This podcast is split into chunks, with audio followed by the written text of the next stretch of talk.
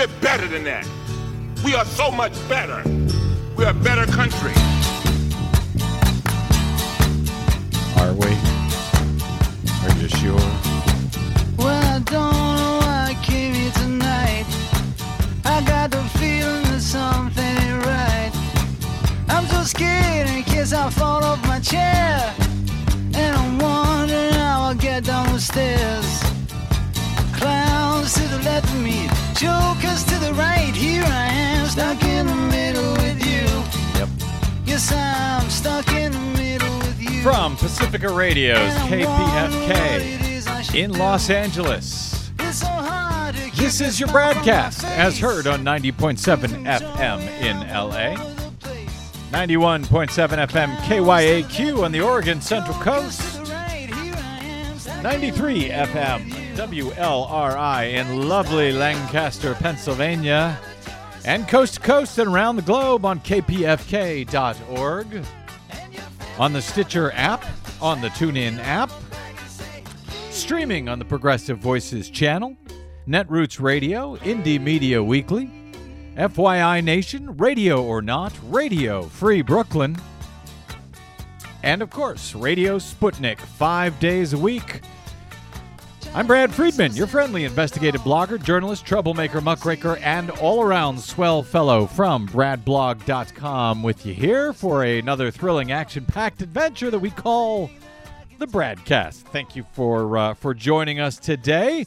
Uh, before I forget, if you have any thoughts, any questions, any concerns, any complaints, you can always reach me. I am Bradcast at bradblog.com, or you can and should follow us on the Twitters and the Facebooks at, uh, what am I? The Brad Blog. There we go.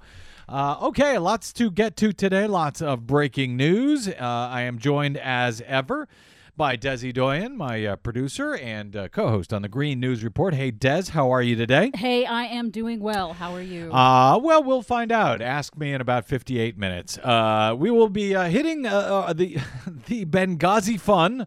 More Benghazi fun for you today. Presidential politics, maybe even some listener mail before all is said and done. But uh, first, this uh, we did we do our Green News Report uh, twice a week. Des, is that right? Yes, Uh, it is. I can't even keep track anymore. So, uh, six minutes, nationally syndicated uh, report. We did ours, uh, our latest yesterday, and when we did the Green News Report, this story wasn't even on our radar. Literally, it wasn't even on our radar. Well, it might have been on our radar, but it was so small nobody noticed. Uh, now, within the past 24 hours. Man, out of nowhere, the Hurricane uh, National Hurricane Center is warning about quote a potentially catastrophic landfall of what has become Hurricane Patricia, now a category 5 as we go to air. Authorities are scrambling to evacuate southwestern Mexico right now. Uh, just 30 hours ago, Patricia was an ordinary hurricane, a tropical storm, maybe uh, a, a category one, maximum winds of 60 miles per hour. And in those 30 hours, it has grown into a monster category five storm, according to Brad Plumer over at Vox, one of our favorite climate reporters. yep. Uh, sustained winds nearing 200 miles per hour. And apparently, uh, this hurricane uh, is somewhat unprecedented in the historical record. Now, while we didn't cover Patricia yesterday in our Green News report, we did cover the fact that this has been a record hurricane season, which a lot of people don't know, and a lot of uh, climate deniers out there, climate change deniers, love to say, well, look, we have hardly had any hurricanes in the past whatever. Uh, the fact is, we've had a lot of hurricanes, not uh, many, thankfully, that have hit the U.S. over the past couple of years. Which is what the deniers are referring Exactly, to. They're but- only talking about U.S. but so- whether they come ashore here in the U.S. has nothing to do with the number of storms out there. And as you reported uh, on our Green News report yesterday, we had uh, how many we're looking at? Over this- 22 so far this year, and the season is not over yet. Uh, and that's a record, right? Yes. 22. Chalk it up to the warming oceans, apparently, or at least that's what climatom- climatologists yeah, do. yeah. The uh, uh, oceans around the world, just FYI, are at record hot temperatures, the hottest that's ever been recorded so far. Oh, there's that. Yeah. The hottest ever recorded so far. Right.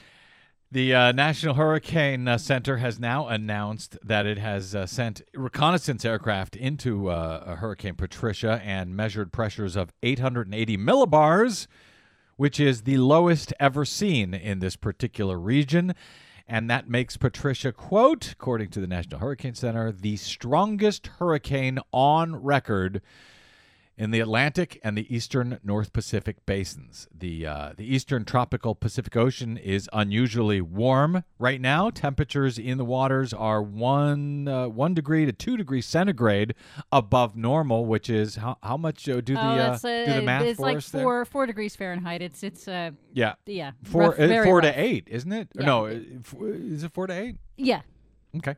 Uh, Jeff Masters of Weather Underground points out uh, that Patricia passed over an area of particularly warm water, uh, warm, deep, and undisturbed water that uh, is helping it to gather its strength. What happens in a hurricane is that they pick up speeds when they travel over warm water because the uh, the that's warm like giving them gasoline. That's Yeah. their fuel. Warm water is what fuels hurricanes. So when you have record warm oceans, that's a lot of fuel for hurricanes. And then this particular area of the Pacific Ocean, right off the coast of Mexico, has not had a storm recently to have used all that fuel. So it's just been sitting there in the ocean, waiting to be tapped and waiting to fuel Hurricane Patricia. And when you say used all that fuel, when these storms travel over this uh, th- Hot this wa- water, warm water, yes. it stirs up, it churns up the colder water from from the bottom, releases the warm water into the air. into the atmosphere and that yeah that turns it all up and that's what gives uh, that that's how that energy happens and that energy transfer happens and how patricia became so intense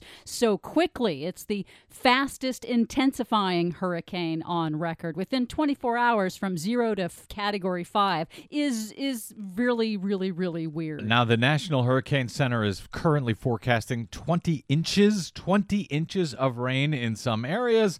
Life threatening flash floods and mudslides. Storm surges could uh, reach, uh, could cause waves as large as 39 feet high, according to officials.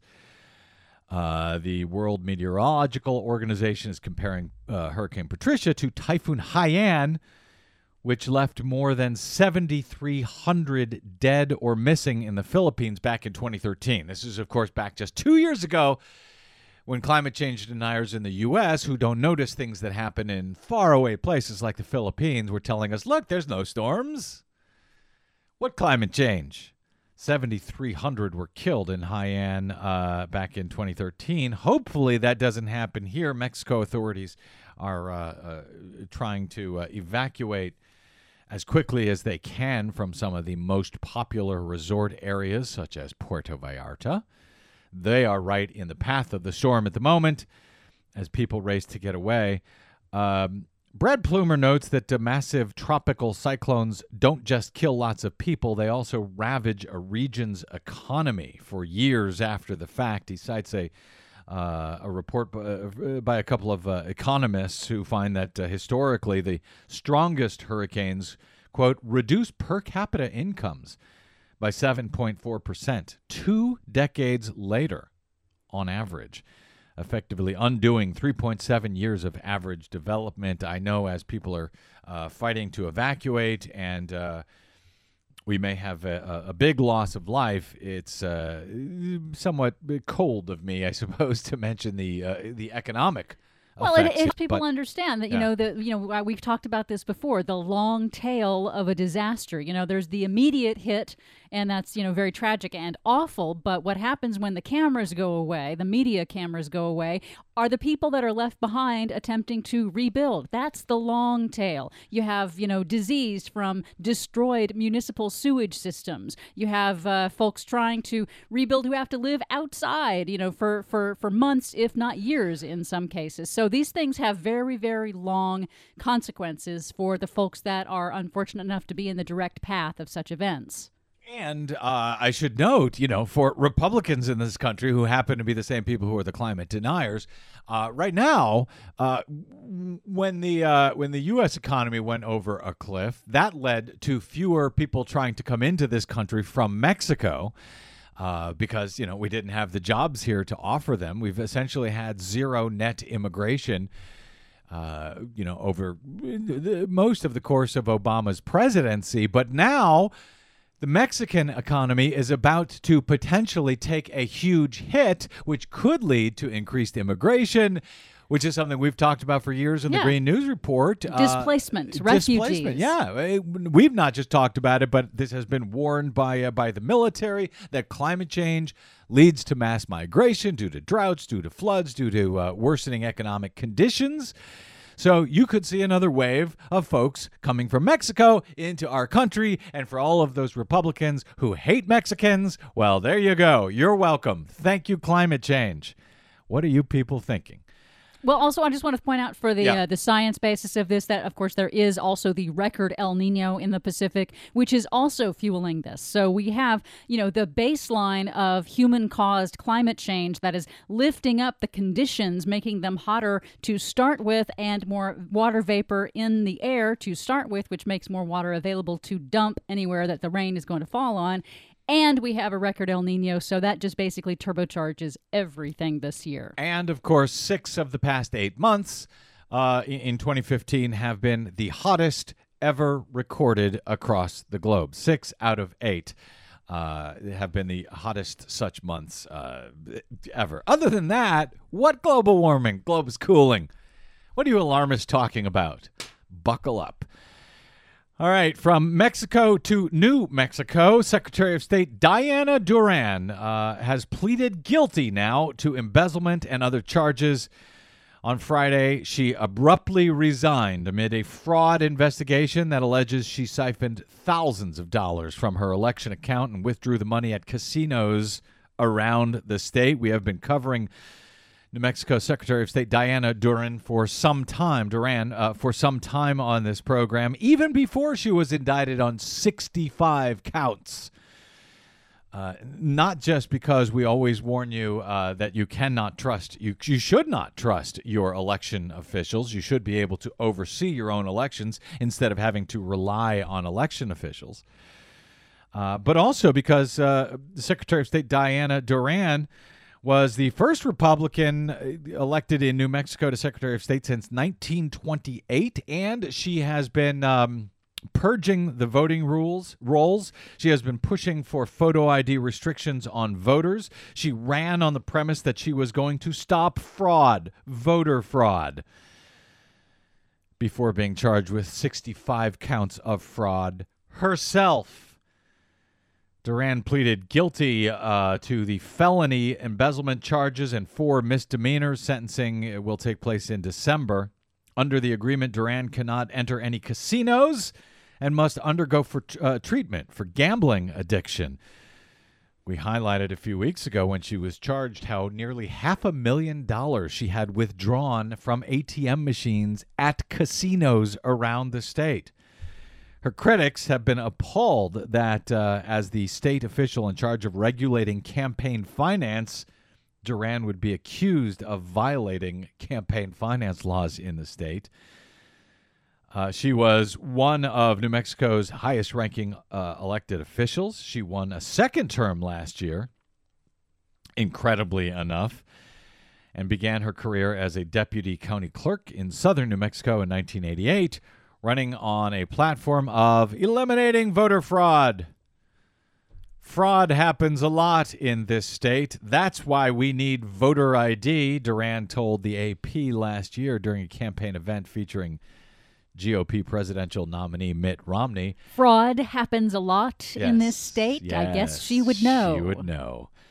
She's accused of misusing campaign donations by funneling some 13,000 into personal accounts and filing false campaign finance reports with her own office, which is responsible for enforcing New Mexico's elections and campaign finance laws. So she falsified her own reports. She put on a campaign treasurer, uh, a, a former uh, state senator who had no idea that he was listed on her campaign documents as the campaign treasurer. But why worry? Uh, why should Duran worry about that? She knew that she was filing those uh, those uh, finance reports with herself. So who would notice? Well, someone did notice. The state uh, attorney general did notice. Filed 65 counts against her. to which she has now pleaded guilty and has now resigned. She went weeks uh, being indicted with 65 counts without uh, resigning from office as Secretary of State. So there you go. Another election official bites the dust. And if you uh, go back and listen to our program from yesterday, and the audio tape of that election official up in uh, in Ohio, Mahoning County, Ohio, freaking out when a voter asked, uh, "Hey, can we get a hand count? Can we get a hand count of these paper ballots that we have because we don't know what went on on this anti-fracking initiative that a poll uh, taken after right afterwards said should have been uh, should have been passed, but instead it got destroyed at the polls. We'd like to count the ballots just to know that everything was on the up and up." And that voter didn't even accuse the election official of uh, d- uh, uh, doing anything criminal. Just you know wanted to know because sometimes those voting machines absolutely fail.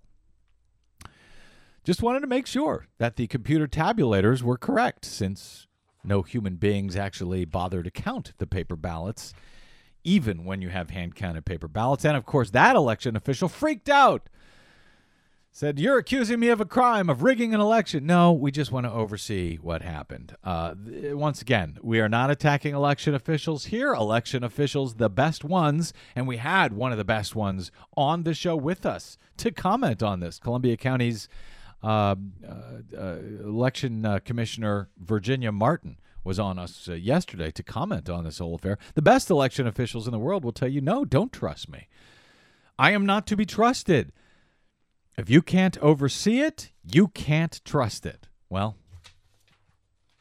there you have it. Another election official bites the dust. All right. Uh, yesterday, also on this program, uh, I spent some time explaining uh, why I was not particularly interested in those uh, silly Benghazi hearings that took place yesterday but promised if there was anything worth reporting from them, I would be happy to do so. Well, after almost 11 hours, almost 11 hours of testimony, man, uh, and uh, after eight committees, eight congressional committees, more investigations than were held for every other major terrorist attack in the last 20 years combined the uh, the select committee in the U.S. House on uh, Benghazi investigation uh, completed its work some almost 11 hours into it. By the way, uh, this uh, staff this uh, this committee alone has cost some 4.7 million dollars to taxpayers. So if you're one of those uh, so-called conservatives out there, I'm sure you're delighted that uh, over four and a half million dollars of your taxpayer money was spent on this, with average staffers on the committee receiving $123,000 a year. This has been uh, the longest uh, such select committee ever, longer than the 9 11 committee, longer than the Watergate committee. Um, and uh, what has it uh, what has it discovered? Pretty much absolutely. Uh, the hours, by the way, uh, that uh, Hillary Clinton testified. Uh, almost 11 hours yesterday. Bush, t- George W. Bush testified on 9 11 to the 9 11 Commission when some 3,000 Americans were killed. He testified for one hour. So Hillary Clinton, former Secretary of State, testified for almost 11 hours, and this, of course, was her second. This follows uh, five hours of testimony a couple of years ago. It's longer than the Lord of the Rings trilogy, the extended trilogy. Just, just want to say. and by the way, I only saw one of those Lord of the Ring movies, and uh, I can't believe how long that was. the first one I couldn't stay awake during. So this is longer than the entire trilogy. Uh, the first five hours or so uh, were pretty much spent on some guy named Sidney Blumenthal, a, a political uh, a friend and family friend of the Clintons. That hours long kerfuffle uh, culminated in this exchange between the committee's Republican uh, chair, Trey Gowdy, and the ranking Democratic uh, member Elijah Cummings, Democratic uh, uh, congressman from Maryland. Uh, this was just before the lunch break when Cummings pretty much said, Hey, if you're so interested in this guy named Sidney Blumenthal, which nobody even knows why the hell you're asking about him, if you're so interested, for some reason in the email that Blumenthal sent to Hillary Clinton, uh, why not release the entire transcript of the deposition that was taken behind closed doors of Sidney Blumenthal? Here was this exchange between Democratic Congressman Elijah Cummings and uh, and Trey Gowdy. I move that we uh, put into the record the entire transcript of Sidney Blumenthal. We're going to release the emails. Let's do the transcript. Uh, that way the world can see it. Well, we, we, we didn't. We motion didn't. has been seconded. Well, we're not going to take that up at a hearing. We'll, we'll take that Mr. up Chairman, in I have consulted meeting. with the parliamentarian, and they have informed us that we have a right to a recorded vote on that on that motion. We want, you know, you, well, you ask what, for the truth, the whole truth, and nothing but the truth. Well, that's what we want to have. Put, let the, the world see it. Why is it that you only want Mr. Blumenthal's transcript released? Why don't you I want like the to have survivors? all of them released. The survivors, even their names? Let me you tell want you that? something. No, you, you know, want that released? Let me tell you something. Right now, the only one right you've now, asked for only is tra- Sidney Blumenthal. the That's only- the only one you've asked for. That and Miss Mills. Cheryl Mills. Cheryl Mills. That's not true. Now, that's two out of 54. Chairman for a Now, if you want to ask for some fact we, we asked for a recorded vote on the on the the Blumenthal. you you said from the beginning we want the truth, the whole truth, and nothing but the truth. Why don't we just put the entire transcript out there and let the world see it? What do you have to hide? What do they have to hide? Well, eventually they did vote. They did hold a vote uh, on, on the committee to release the Blumenthal transcript from that uh, deposition. Uh, and every single uh, Republican on the committee voted against releasing the transcript for some reason. I don't know. I, don't know what's in it. They haven't released it. If the uh, Republicans are interested in truth, why wouldn't they just release it? I don't really understand that. Well, we might have gotten some explanation about what was in those uh, in that deposition, in that deposition transcript with Sidney Blumenthal that the uh, GOP now still refuses to release in their search for the truth on the deaths of four Americans at two different U.S. facilities at, uh, at Benghazi on the night of 9 11, 2012. Adam Schiff, a Democrat from California, in fact, my representative, uh, offered some idea of uh, of why it is that perhaps the Republicans don't want to release this transcript that they that they took hours creating. My seven colleagues do not want the American people to read what he said in his deposition. Uh, and I'll tell you, it's not because of anything he said. What they really don't want the American people to see is what they asked. Now, I can't release it myself, but I can tell you Sidney Blumenthal by the numbers. So here's Sidney Blumenthal by the numbers. Republicans asked more than 160 questions about Mr. Blumenthal's relationship and communications with the Clintons, but less than 20 questions about the Benghazi attacks. Republicans asked more than 50 questions about the Clinton Foundation, but only four questions about security in Benghazi. Republicans asked more than 270 questions about Mr. Blumenthal's alleged business activities in Libya, but no questions about the U.S. presence in Benghazi. And Republicans asked more than 45 questions about David Brock Media Matters. I have no idea what that is, even, and affiliated entities, but no questions, no questions about Ambassador Stevens and other U.S. personnel in Benghazi.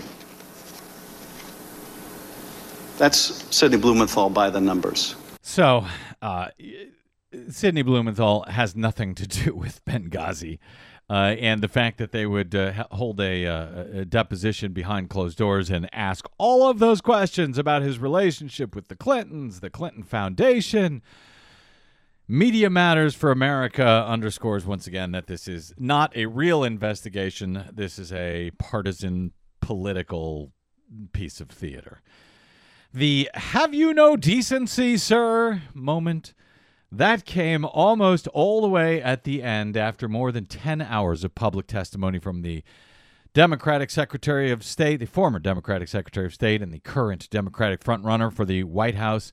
Congressman Cummings' remarks uh, uh, led, frankly, to the first round of applause heard all day in the hearing room. And I just, for one, want to thank you, and I appreciate what you've done. It has not been easy. You're right, it's easy to sit up here under these lights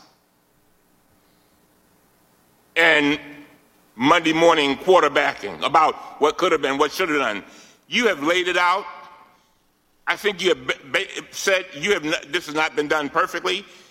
You wish you could do it another way. And then the statement that you made a few minutes ago when you said, you know, I have given more thought to this than all of you combined. So I don't know what we want from you. Do we want to badge you over and over again until you get tired? Until we do get the gotcha moment that he's talking about? Yes, of course. That's what they want. We're better than that. We are so much better. We're a better country.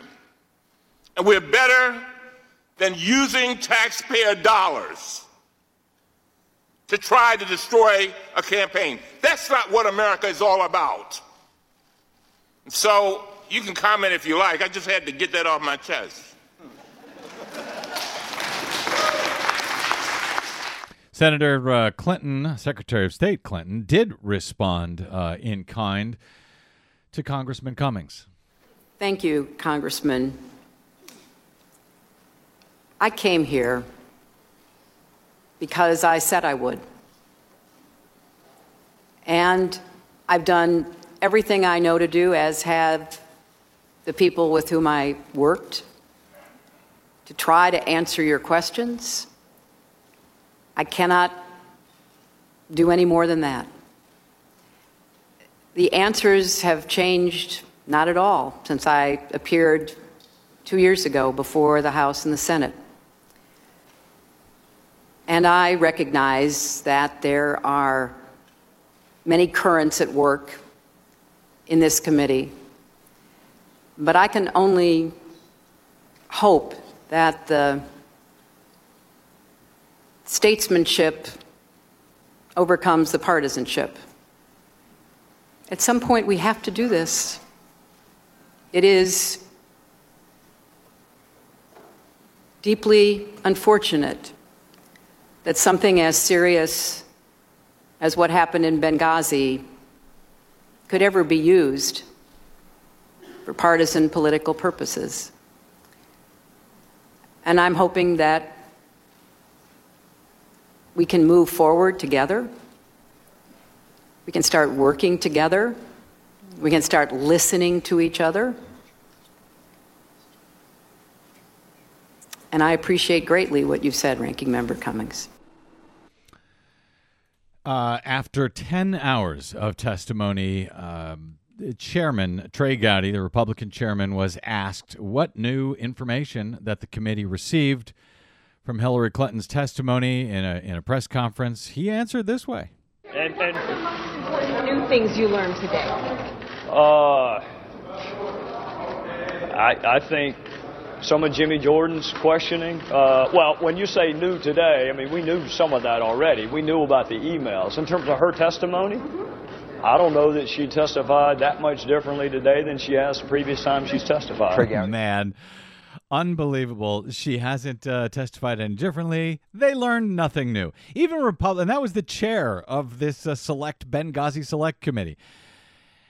Even uh, uh, Republicans admit the hearings were pretty much a bust for the uh, for the GOP and therefore a success for Hillary Clinton, I suppose. Bloomberg Politics reported that half a dozen lawmakers surveyed, Republican lawmakers surveyed, offered a quote muted response when asked about the hearings on Thursday. Many conservative commentators were unimpressed, if not angry, about the proceedings. MSNBC's Steve Benen observed a few of them uh, at one point during uh, Congressman, Republican Congressman Mike Pompeo's uh, from Kansas, uh, his attempt to uh, question Clinton. John Podhoretz, a prominent conservative writer, former Republican speechwriter, said on Twitter, "Why doesn't Pompeo just go over and swear her in for president now? If he goes on like this, he'll practically get her elected." Erick Erickson, formerly of the right-wing Red State blog lamented that the hearings proved a waste of time. Washington Examiner's Byron York characterized the hearing as very, very good news for Hillary Clinton. Daily Caller's Matt Lewis uh, wrote that unless something happens, it's starting to look like Hillary Clinton won't merely survive this hearing, she will have come out on top. Right wing hot airs Jazz Shaw said this hearing is turning into a disaster on wheels. Even Fox News, even Fox News abandoned coverage of the hearing in the afternoon, about three and a half hours before it was actually finished, started covering unrelated topics. despite their near obsession with the so called uh, Benghazi scandal for years now. As Kurt Eichenwald noted before the hearing began, this Benghazi committee has been investigating the attack for longer than Congress has conducted inquiries into Pearl Harbor, into 9 11, into Iran Contra, into Watergate, and into the intelligence failures in Iraq. Worse still, he writes Congress convened 22 hearings about the 9 11 attack that killed almost 3,000 citizens working in the World Trade Center in downtown Manhattan. This week, Congress is holding its 21st hearing about an attack that killed four people working in Libya, with many more sessions left to come for this committee. No previous assault on a diplomatic outpost has received this kind of relentless expression of congressional outrage. There weren't investigations, anything on this scale about the attack on the U.S. Embassy in Beirut in 1983, where 63 were killed on the U.S. Embassy Annex uh, northeast of Beirut in 1984, where 24 were killed, on the U.S. Embassy in Sana'a, Yemen in 2008, where 18 were killed. Republicans didn't believe that these exact same scenarios that took place under Republican presidents merited a similar zeal to dig down to expose some unexposed imaginary truth. In fact, writes er- Eichenwald, Benghazi was just one of 21 major assaults on an American diplomatic facility in the last 20 years. The personnel murdered there were among about 90 other Americans hired by the government to work in diplomatic outposts who were killed in terrorist attacks from 1998 through through 2012. Apparently their killings like the deaths of thousands of Americans at Pearl Harbor and in the World Trade Center, were seen as less important than the murder of four people killed in North African uh, in a North African country in the midst of a government overthrow. Bloomberg Politics reported that to hear Republicans tell it, a series of unfortunate events culminated in a rough day on Thursday for the House Benghazi Committee, leaving conservatives to wonder if they've lost their most potent political weapon against Democratic presidential frontrunner uh, Hillary Clinton. But I should add, never fear, because today, today, the GOP announced members of their new Select Investigative Committee, the Select Committee to investigate Planned Parenthood the pretend scandals continue in Congress. All right, a quick break. It never ends. A quick break, and we are back with more BradCast. I'm Brad Friedman. Stay tuned.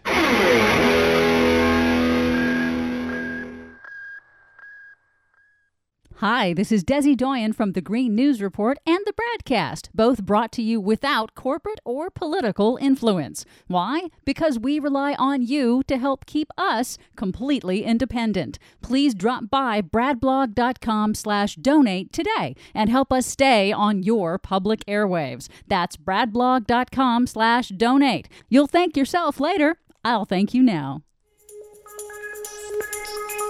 Welcome back, my friends, to the show that never ends. We're so glad you could attend. Come inside, come inside. There behind the glass stands a real blade of grass. Be careful as you pass. Move along, move along. Come inside, the show's about to start. Welcome back to the broadcast. Yes, it is the show that never ends. The Benghazi madness continues. Uh, this was actually something, and I, just one more piece on Benghazi here, and then we'll move on to sort of, kind of actual news. Not really. Uh, presidential politics. That's in a moment. Uh, Andrea Tantaros on on uh, on Fox News. Here's the thing. These people uh, who have been uh, propagandized for so many years over on Fox News to believe there is some scandal, there is something criminal here, there is some sort of wrongdoing. They're not going to be assuaged. They don't, uh, you know, never mind that Hillary Clinton stood up for uh, t- almost uh, 11 hours yesterday answering questions. There is still some crime here.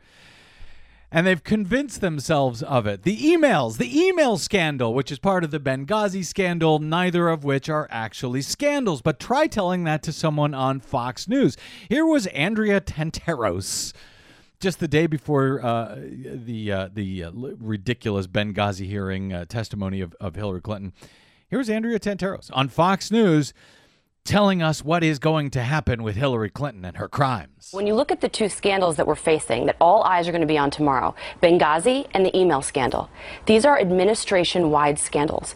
All three of them, President Obama, Joe Biden, Hillary Clinton, were there that night. Wow. This is their scandal as well. This email scandal is their scandal as well. There is no way, there is no chance that Joe Biden and President Obama and their national security team did not know that she was using a private server breaking the law. There was no broken law. It was not illegal to use a private server. She is making stuff up, and yet this is what they believe. I believe that they believe this over on uh, at Fox News. No, it was not illegal for her to use her private email. It was not illegal for her to use a private server. But that's what they tell their viewers. That there was some law breaking that the emails were illegal. They weren't. They weren't. Sorry. They just weren't. Um Tantaros uh, went on to say it's not just the fact that they knew about this illegal this illegal email server both Clinton and uh, Obama and Joe Biden. They all knew. They were all in on it. Uh, not only that they're covering it up. This is why this is an administration wide scandal that they are covering up. They are all in on this and they are circling the wagons So that's what goes on on Fox News. And normally I would say, oh, well, that's just Fox News. Ignore them. They're dopes. Uh, but Ben Carson, who is now apparently the leading presidential candidate, the front runner in Iowa, the first in the union, uh, first in the union caucuses will be held in Iowa. The very first votes in the 2016 election will be cast in Iowa, where Ben Carson now leads. More on that in a moment. But Ben Carson said uh, the day before Hillary Clinton's testimony that he thought Democratic presidential candidate Hillary Clinton might not be able to run for president at all because she could be in jail. Yes, she, Carson was asked on a Fox News radio program if he thought that. Uh, uh, Vice President Biden, who had uh, dropped out that day, or who had decided not to run that day, uh, if he thought it was going to be a, a Biden or Clinton who would be the Democratic nominee, Carson replied, quote, Hillary could well be in jail, and it's hard to run from there. Carson uh, said that Clinton's personal email server or her handling of the Benghazi attack could result in jail time. As I said, uh, Ben Carson is now the front runner at least in Iowa, amongst the Republicans. A second poll now of Iowa Republicans is, has found that retired neurosurgeon Ben Carson has pulled ahead of Donald Trump in the state. Carson leaded, uh, I'm sorry, Carson leads Trump now 28 to 19 among likely Republican Iowa caucus goers. According to a new Bloomberg Politics Des Moines Register poll released on Friday morning, Carson gained 10 percentage points in Iowa since the last Bloomberg Des Moines Register poll back in August, while Trump dropped four points. So, after uh, Trump has led in poll after poll for months, something's going on, at least in Iowa. And uh, why uh, Ben Carson is the one to replace him, I still couldn't tell you. I still don't understand. I really don't. I don't understand uh, Ben Carson's popularity, and I suspect once uh, the uh, spotlight is on him, as it now will be, as he takes frontrunner status in Iowa, more and more people are going to figure out how uh, what a dope he is, and it's going to be akin to what we saw back in 2012 when uh, Michele Bachmann, then Newt Gingrich, then Herman Cain, then uh, Rick Perry, one after another uh, had front runner status. The boyfriend of the week is how it came across to me last time in the 2012 Ah, election. yeah. It went quite uh, quite a bit quicker than it seems to be going this time. It does seem to have that same flavor, though. That you know, oh, Trump is the most popular. Oh, now it's going to be Ben Carson. So we'll see if if it follows that I, I pattern know. I from think last I time. think Ben. I think uh, Donald Trump is is going to to hang on among Republicans Oh, I for think a he while. will, For a while. Yeah. I don't think he'll be the boyfriend of the week. I think Ben Carson will, though. I think once people see him. Although you know what, Iowa is Iowa. Iowa is sort of on their own with their evangelicals, and and maybe they'll just uh, stick with Ben Carson. Although I have no idea why. Because as soon as you hear Ben Carson speak, it's clear he has no clue what he is talking about. But you know, this is the second poll now uh, this week, finding Carson unseating Trump as the front runner in Iowa. A Quinnipiac University poll on Thursday uh, confirmed. Uh, so you got two polls now confirming this. Carson led Trump by eight points in that uh, Quinnipiac survey among likely Republican Iowa caucus goers, which led to Donald Trump uh, lashing out against Iowa. Just hours after the poll came out, he retweeted uh, someone named My Green Hippo with the uh, with the tweet Ben Carson now leading in the polls in Iowa. Too much Monsanto in the corn creates issues in the brain, and Donald Trump retweeted that. Now he claims it wasn't him. I don't believe him. Uh, he a few hours later, after people started noticing that he had just attacked Iowa Republican voters, uh, Trump uh, deleted the tweet and he uh, tweeted, uh, "The young intern who accidentally did a retweet apologizes." I think what he's talking about is the young intern in his brain. Yes, the young intern named 12-year-old in Donald his Trump. dream. Yeah. yeah. Uh, because uh, CNN had asked Trump back in August if he uh, endorses the things that he retweets. And he said, Well, I do do retweets. And I mean, uh, to a certain extent, do I? Uh, yeah, I, I think that's right. Do you want me to say no? Uh, you know, I retweet. I retweet for a reason, Donald Trump said back in August, not mentioning that there was some secret young intern that was doing the retweets for him. In any event, following Carson and uh, Trump in this new Bloomberg uh, poll, um, at 10%, just 10%, it drops way down to 10% of likely caucus goers who support third place now, Ted Cruz in Iowa, and 9% backing Senator Marco Rubio, with uh, no Jeb Bush to be found. Yes, that's right. The death rattle for the uh, Jeb Bush campaign continues as his campaign is undergoing a wholesale restructuring, slashing costs, and revamping the candidate's message in the face of low polling numbers and a general sense that he has underperformed. Oh, you think?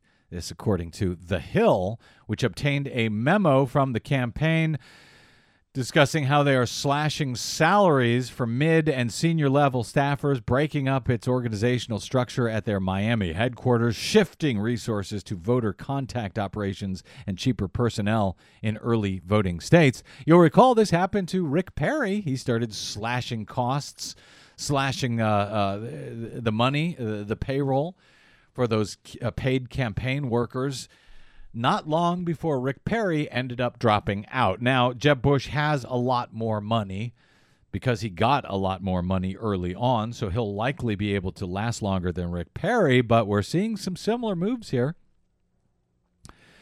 The Hill reports that uh, the uh, payroll uh, will be cut, the campaign will reduce payroll costs by 40%, according to this memo, with all but the lowest level employees taking pay cuts.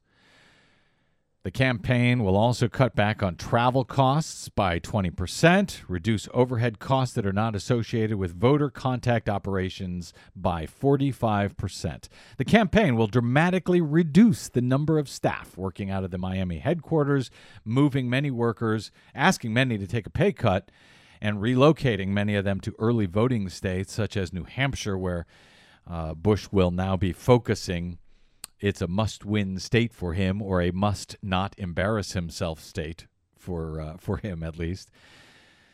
Fundraising has slowed dramatically for the Bush campaign from the second quarter to the third.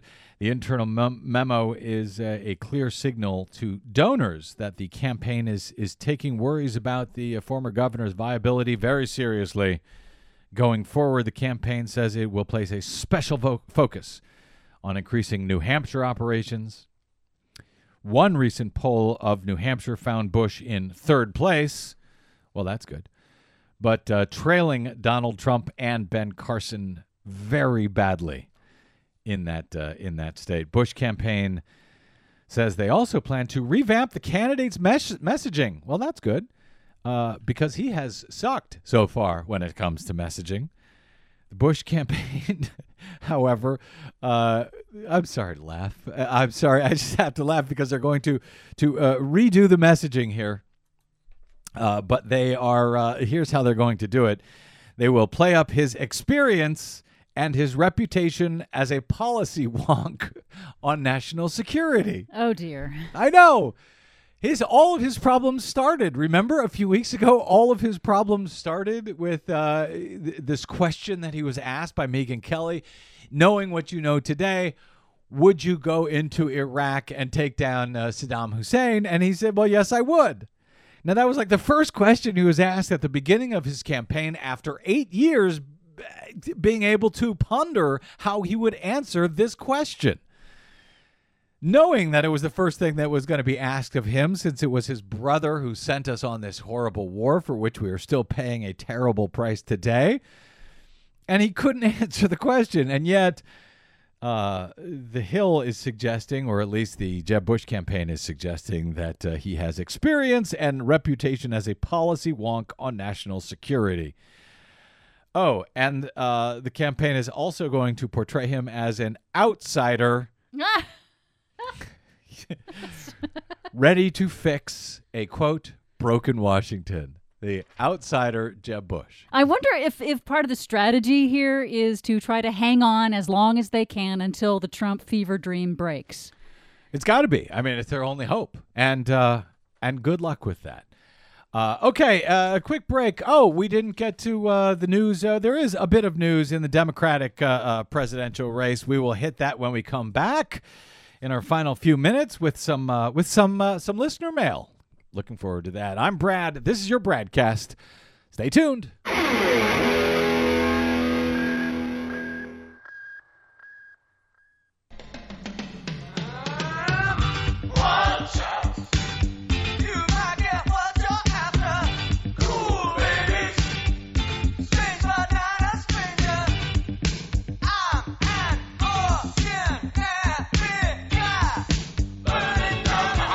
Oh, yes, they are burning down. What a week. What a week we have had over this past week. Uh, welcome back to the broadcast. Brad Friedman from BradBlog.com. Uh, man, wh- what a week.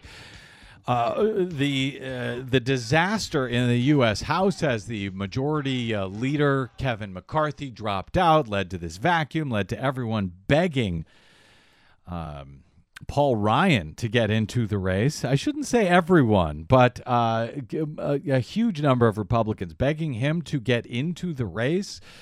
Joe Biden dropping out of the presidential race, or at least coming out and saying he was not going to run for president. Uh, 11 hours of Hillary Clinton testimony in the Benghazi hearings uh, and uh, and now a huge, huge, as Donald Trump would huge. say, huge, and Bernie, huge, uh, and Bernie, uh, a, a a huge hurricane uh, about to hit uh, Mexico, Hurricane Patricia. so, man, what a week! but amongst that, amongst all of that, however, we had a, a Democratic candidate who dropped out on Friday morning. Uh, Lincoln Chafee. Who? Yes, Lincoln Chafee, the former Republican turned independent turned Democrat. Lincoln Chafee, who everybody made fun of. Poor Linc Chafee. They made fun of him after the first debate. Uh, I don't know why. I, I like I like Linc Chafee. He seems yeah, like a nice guy. He is a very nice guy. He's just not necessarily somebody I think who who comes across as the kind of aggressive candidate that uh, seems like these times demand for president. Well, it also makes you wonder why a guy like him would be running in the first place. I don't know what what he thinks that there is a, a, a nation calling for a, a Linc Chafee type out there. I don't understand. I, in any event, I'm glad he got in. I'm sorry to see him go. I enjoyed uh, having him in the race, but he is gone. He follows Jim Webb, who is also gone. So now we have three Democratic, can- uh, four at least, uh, Democratic candidates Hillary Clinton, Bernie Sanders, Martin uh, O'Malley, and don't forget, Lawrence Lessig is still in the race, the man who, who claims to be running for one reason and one reason only to uh, change campaign finance laws. Um, I don't think he'll get into the next debate. He should, though. I'd love to hear his voice, man. I really would on the debate stage. The more democracy, the merrier. Speaking of democracy and speaking of Paul Ryan, he has now accepted his party's uh, draft to become the next U.S. House Speaker. Uh, even though he did not get the endorsement from the so-called Freedom Caucus, he says, "Yeah, um, that's okay. I'll get in anyway. I got most of them. I got a supermajority. I'll take it." He has already caved to the demands that he had put forward that he must get an endorsement from the Freedom Caucus. They're not giving him an endorsement, and that a bunch of rules must be changed to make it harder for any for the uh, House Speaker to be deposed. They refused to change those rules too, but he said, "That's okay. I'll take it. I'm in." We'll see if he's in. We'll see if he can get the. Uh, we we know he can get the nomination from the Republican Party. That's going to come up October 28, I think. Uh, and then there's got to be a full uh, vote before the House. The question is, can he get 418 votes total among the full House? And there are enough people in the uh, Freedom, so-called Freedom Caucus, used to be the Tea Party caucus, that they could block him and keep uh, Paul Ryan from uh, getting a 418 vote majority. We will see if they do. Right now, I think he's got the votes, but the folks on the right are whipping. Folks on the hard right, folks like our guest a couple of days ago on this program, Richard Viguerie, who is saying over at Conservative HQ that House Republicans who support Paul Ryan are entering a toxic primary environment. First line, it's the primaries, stupid. In other words, he is threatening to primary uh, people who, uh, establishment, what he considers to be establishment Republicans who support Paul Ryan. Maybe even he'll go after some of these, uh, these Freedom Caucus people who seem to be turning on him. Richard Viguerie is, of course, the uh, iconic, uh, legendary uh, uh, godfather of the conservative movement, 82 years old. You can go back and listen to our program, our interview with him a couple of days ago uh, about what the hell conservatives and Republicans must be thinking. Well, now they're uh, thinking, at least uh, the so called far right conservatives are thinking that we must uh, primary these people who are supporting Paul Ryan. Go back. It's, a, it's an interesting interview, and I'd love your. Uh, your thoughts on it. We got a few thoughts uh, from folks. Well, we got a number of thoughts, but I'll, I'll share a few with you that were sent to me. Uh, my email address, bradcast at bradblog.com. Fred G says about uh, my interview with Richard Viguerie slick, slippery, really good himself at changing the subject and dodging the questions, and masterful at not mentioning that he protects the one percenters. He wants to, quote, cut spending, but anytime you move toward anytime you move toward cutting the military budget, our most egregious example of spending, he cites, quote, terrorism or, quote, radical Muslims. Convenient, says Fred G. Gary K writes to say, "Hi Brad, I enjoyed your interview of Richard Viguerie. There's one issue in the con- in the conversation that you allowed Richard to snowball over you." Richard said several times that the U.S. debt is due to the Democrats' pursuit of uncontrolled spending. Presumably, the Republicans would have spent less. I get that you had him on the show to hear the conservative thinking, but the lies have to be challenged. We're all entitled to our opinions, but not to our own fact. Why didn't you challenge him with these three facts? The majority of the total U.S. debt came from one, two massive tax cuts for, for the wealthy in 2001 and 2003, two, two unfunded wars in Iraq and Afghanistan, and three, Medicare Part D, which was unfunded and a massive wet kiss to Big Pharma. The Republicans, he says, controlled at least one branch of Congress for 17 of the last 20 years. They didn't restrain spending so long as it benefited their war profiteers, billionaires, and corporate welfare. Conservative thinking is good to hear, but lies have to be challenged. Thank you, says Gary Kay. Uh, well, in truth, uh, Gary, thanks for that. Uh, I, I think I did uh, challenge him, frankly, on as much as I was able to get away with, uh, given the time that we had. But more important to hear what he had to say. Um, but you know, I don't know. Go back to the record. Actually, I, I think I did challenge him on uh, on spending issues, false equivalence issues, and uh, and frankly, I don't even think that had I challenged him, he would have said, "Yeah, I agree with you." The Republicans are just as guilty as the Democrats when it comes to spending. Because they're not conservatives. They're, as he sees it. Because he it, likes yeah. to make that distinction Correct. between party people and and what he considers to be true conservatives, which right. you know. Yeah, and uh, I've had him on the show. Well, years ago, I, I interviewed him after he, you know, called for George Bush, Karl Rove, uh, who was it, John Boehner, to step down at the time back in 2007 or 2008.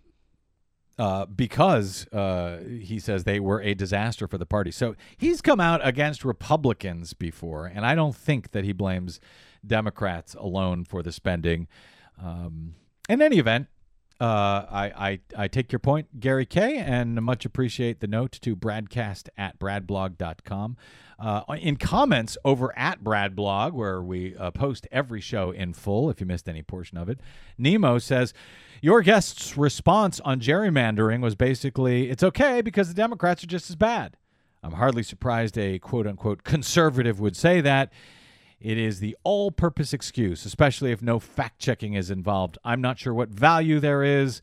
There was supposed to be, in talking to this guy, does the Freedom Caucus need his approval to appoint a speaker? Well, actually, yeah, kind of. kind of, they do. They follow what Richard Viguerie says. And finally, to wrap it up, Ernest A. Canning. He is our uh, legal analyst uh, over at bradblog.com. He's, he was also critical of my interview. He says, apparently, we don't get enough of the propaganda and internecine battles of the multiple players within the extreme right wing of the Republican Party. From billionaire funded think tanks, Fox News, and the MSM, now you devote a full segment of listener sponsored ra- sponsored radio to a Richard Viguerie interview? That was Ernie Canning over at Bradblog. Uh, well, yeah, I do. I think it's important that we hear what the hell these people are thinking. I think it's important, at least for me, because I don't understand what they're thinking. It's important for me to figure it out. And I feel like if it's important for me to figure it out, there's probably a few million others who would like to know what the hell these people are thinking. Uh, but apparently, there's a lot of people who uh, don't want to know what they're thinking, and I'm good with that too, and happy to share those emails. You can, as I say, find us anytime at bradcast at bradblog.com. You can and should also follow us on the Twitters and the Facebooks. I am the Brad Blog. My thanks to our producer Desi Doyen today, to our booking goddess Cynthia Cohn, and mostly my thanks to you, our listeners, for sharing a portion of your day or your night with us. We'll be back with you soon. Uh, until then, uh, did I cover everything? Yeah, download us, download the full show at bradblog.com. Oh, stop by iTunes and uh, give us a good review over there. It helps others find us as well. All right, that's it. I'm out of here. I'm Brad Friedman. Good luck, world.